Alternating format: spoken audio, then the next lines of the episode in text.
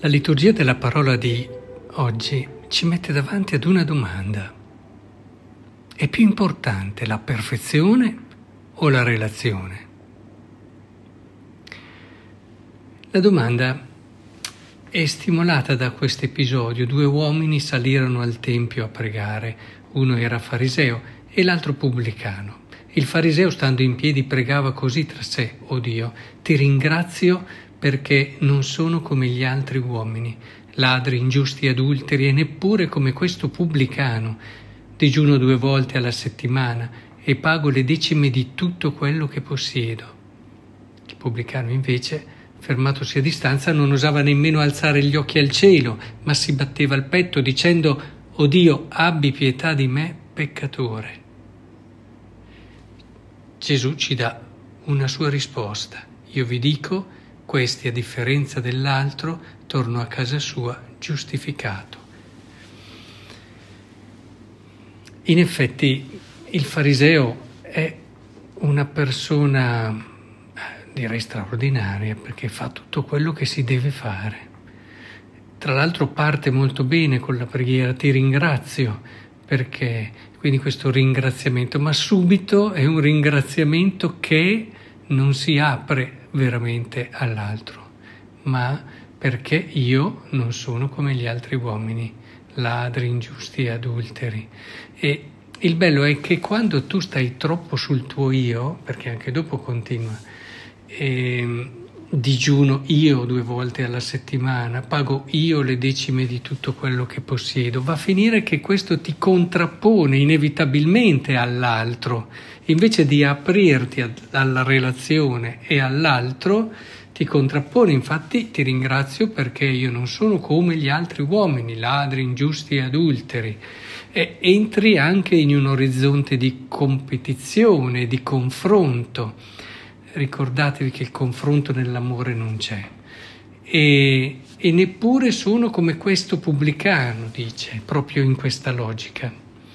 Diverso è invece l'atteggiamento di chi si apre all'altro, in questo caso a Dio, e affida a Lui quello che è. E, è un gesto molto semplice che può sembrare anche piccolo, ma che è fondamentale per Dio, cioè la persona si è aperta a Lui e si è affidata a Lui. Dio non ha bisogno delle nostre buone opere. Dio eh, cerca il nostro cuore, cerca che noi ci affidiamo a Lui. Lui non vede l'ora di riempire la nostra vita dei suoi doni e della sua grazia.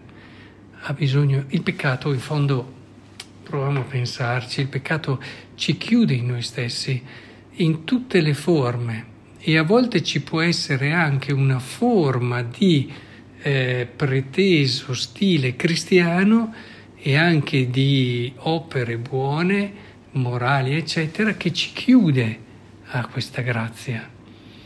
È importante che noi riusciamo a comprendere e a capire queste dimensioni, perché solo così eh, noi riusciremo a cogliere che nella visione cristiana di perfezione ci stanno anche i limiti, ci stanno anche le debolezze. Il cristianesimo, eh, Gesù, ha stravolto il concetto di perfezione, allora c'erano anche idee molto ascetiche che puntavano a togliere ogni minima imperfezione anche solo del pensiero, dell'azione, eccetera.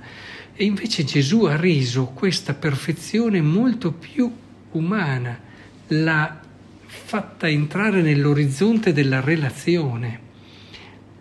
Ecco che allora la perfezione non è più l'assenza di limiti per Gesù, di debolezze e neanche di cadute, ma è la capacità di trasformare queste in amore.